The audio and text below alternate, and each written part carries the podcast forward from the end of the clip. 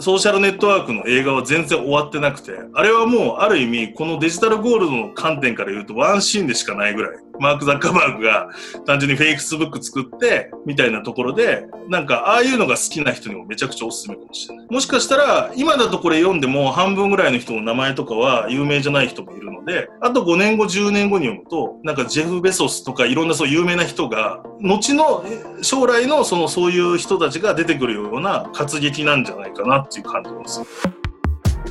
こんにちは、りょかちです。今日もマイベストブックスではゲストのストーリーとともに一冊の本を紹介します。今回の一冊はデジタルゴールド。ニューヨークタイムズの記者、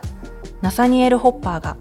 仮想通貨が生まれ普及していく当時のことを複数の有名人へ取材した内容をもとにドキュメンタリー小説のように描いています。ゲストは新しい経済の編集長でありながら複数の事業会社の取締役を務める設楽悠介さん。新しい経済という仮想通貨に関するメディアを運営する設楽さんが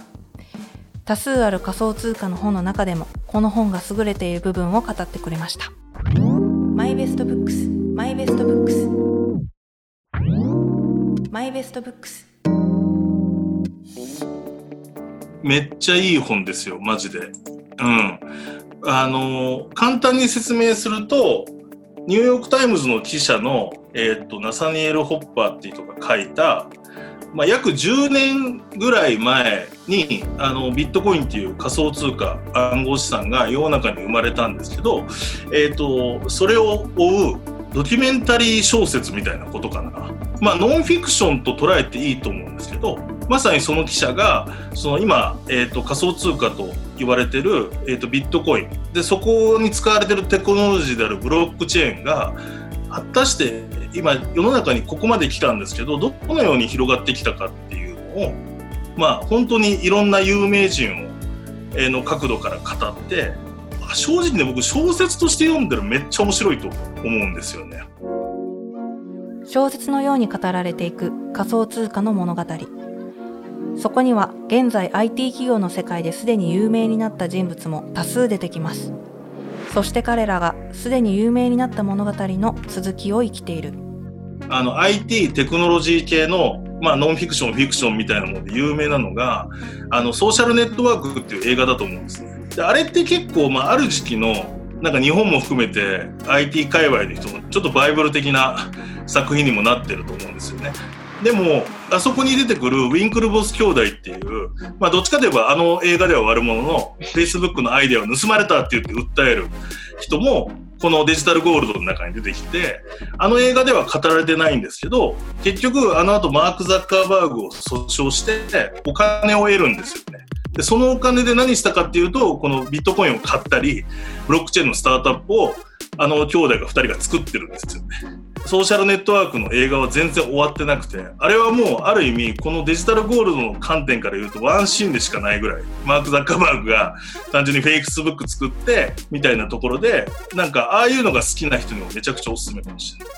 ソーシャルネットワークという映画を見た方は、ウィンクルボス兄弟について覚えているでしょうか？映画の序盤に出てきて、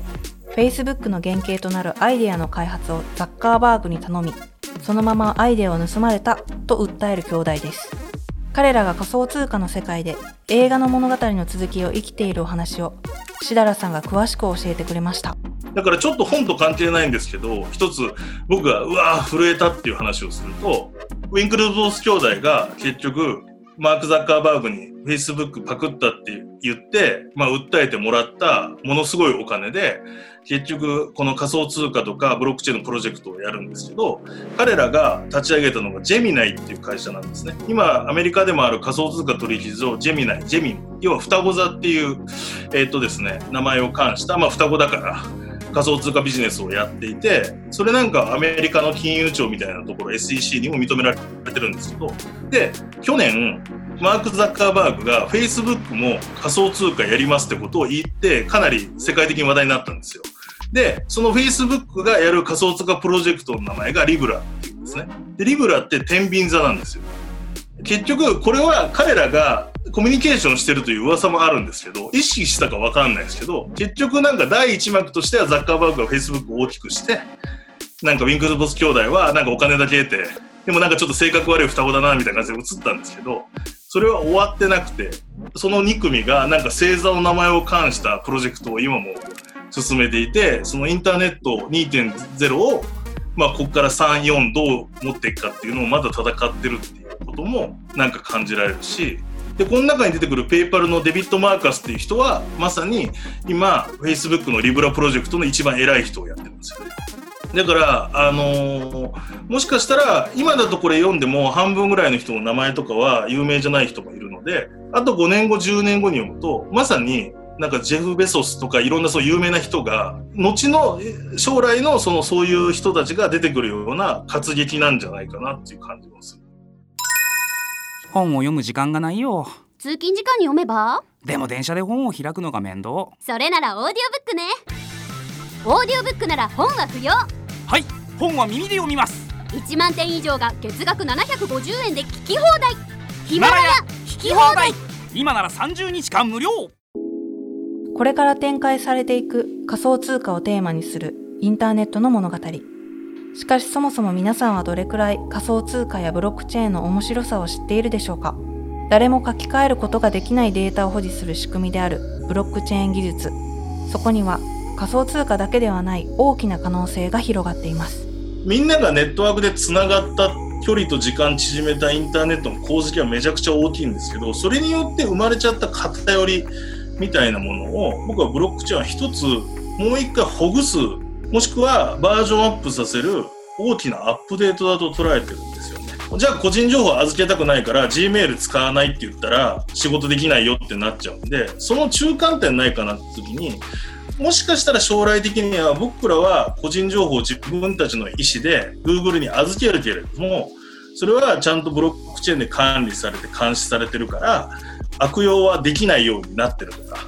うん、なんかそういうテクノロジーとして、えーと、使えるというところがブロックチェーンだったりビットコインの魅力かな。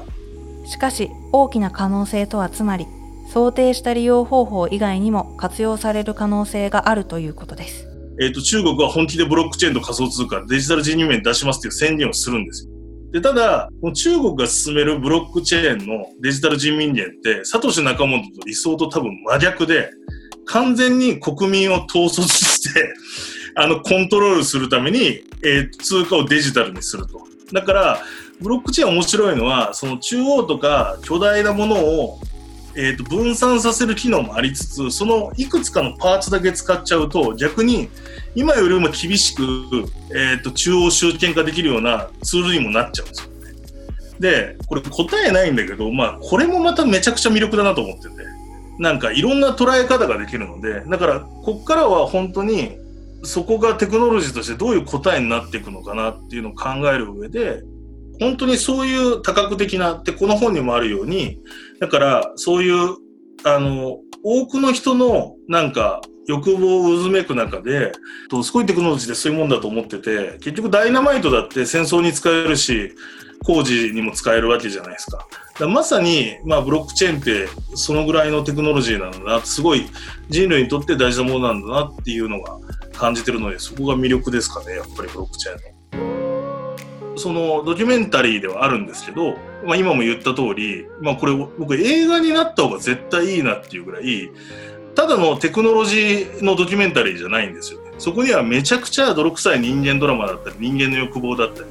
だからまあ、ビットコイン、ブロックチェーンというテクノロジーの話なんですけど、人殺す殺さないみたいなですね、話も中に出てくるし、そこには麻薬取引みたいな話も出てくるし、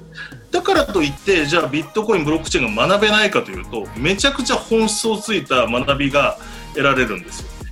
そしてこの本の面白さから面白い本の効能へとお話はつながっていきます。なんか学ぶこととかって本って読むと学べるんですけど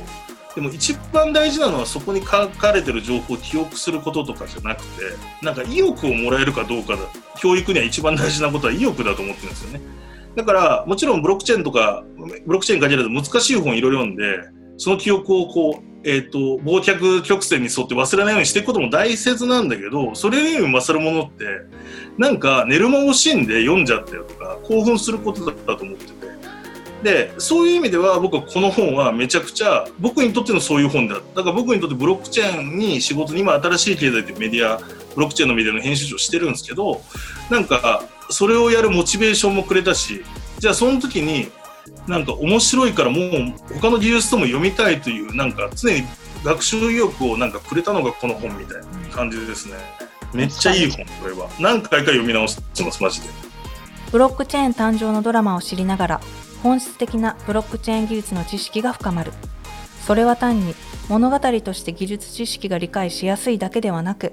さらに学ぶ意欲をくれるという利点があるのかもしれません。今回は新しい経済の編集長でありながら複数の事業会社の取締役を務める志田祐介さんをお迎えしてデジタルゴールドをご紹介しました。マイベストブックスはヒマラヤで先行配信をしています。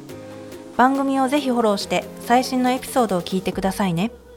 お相手はりょかちでした。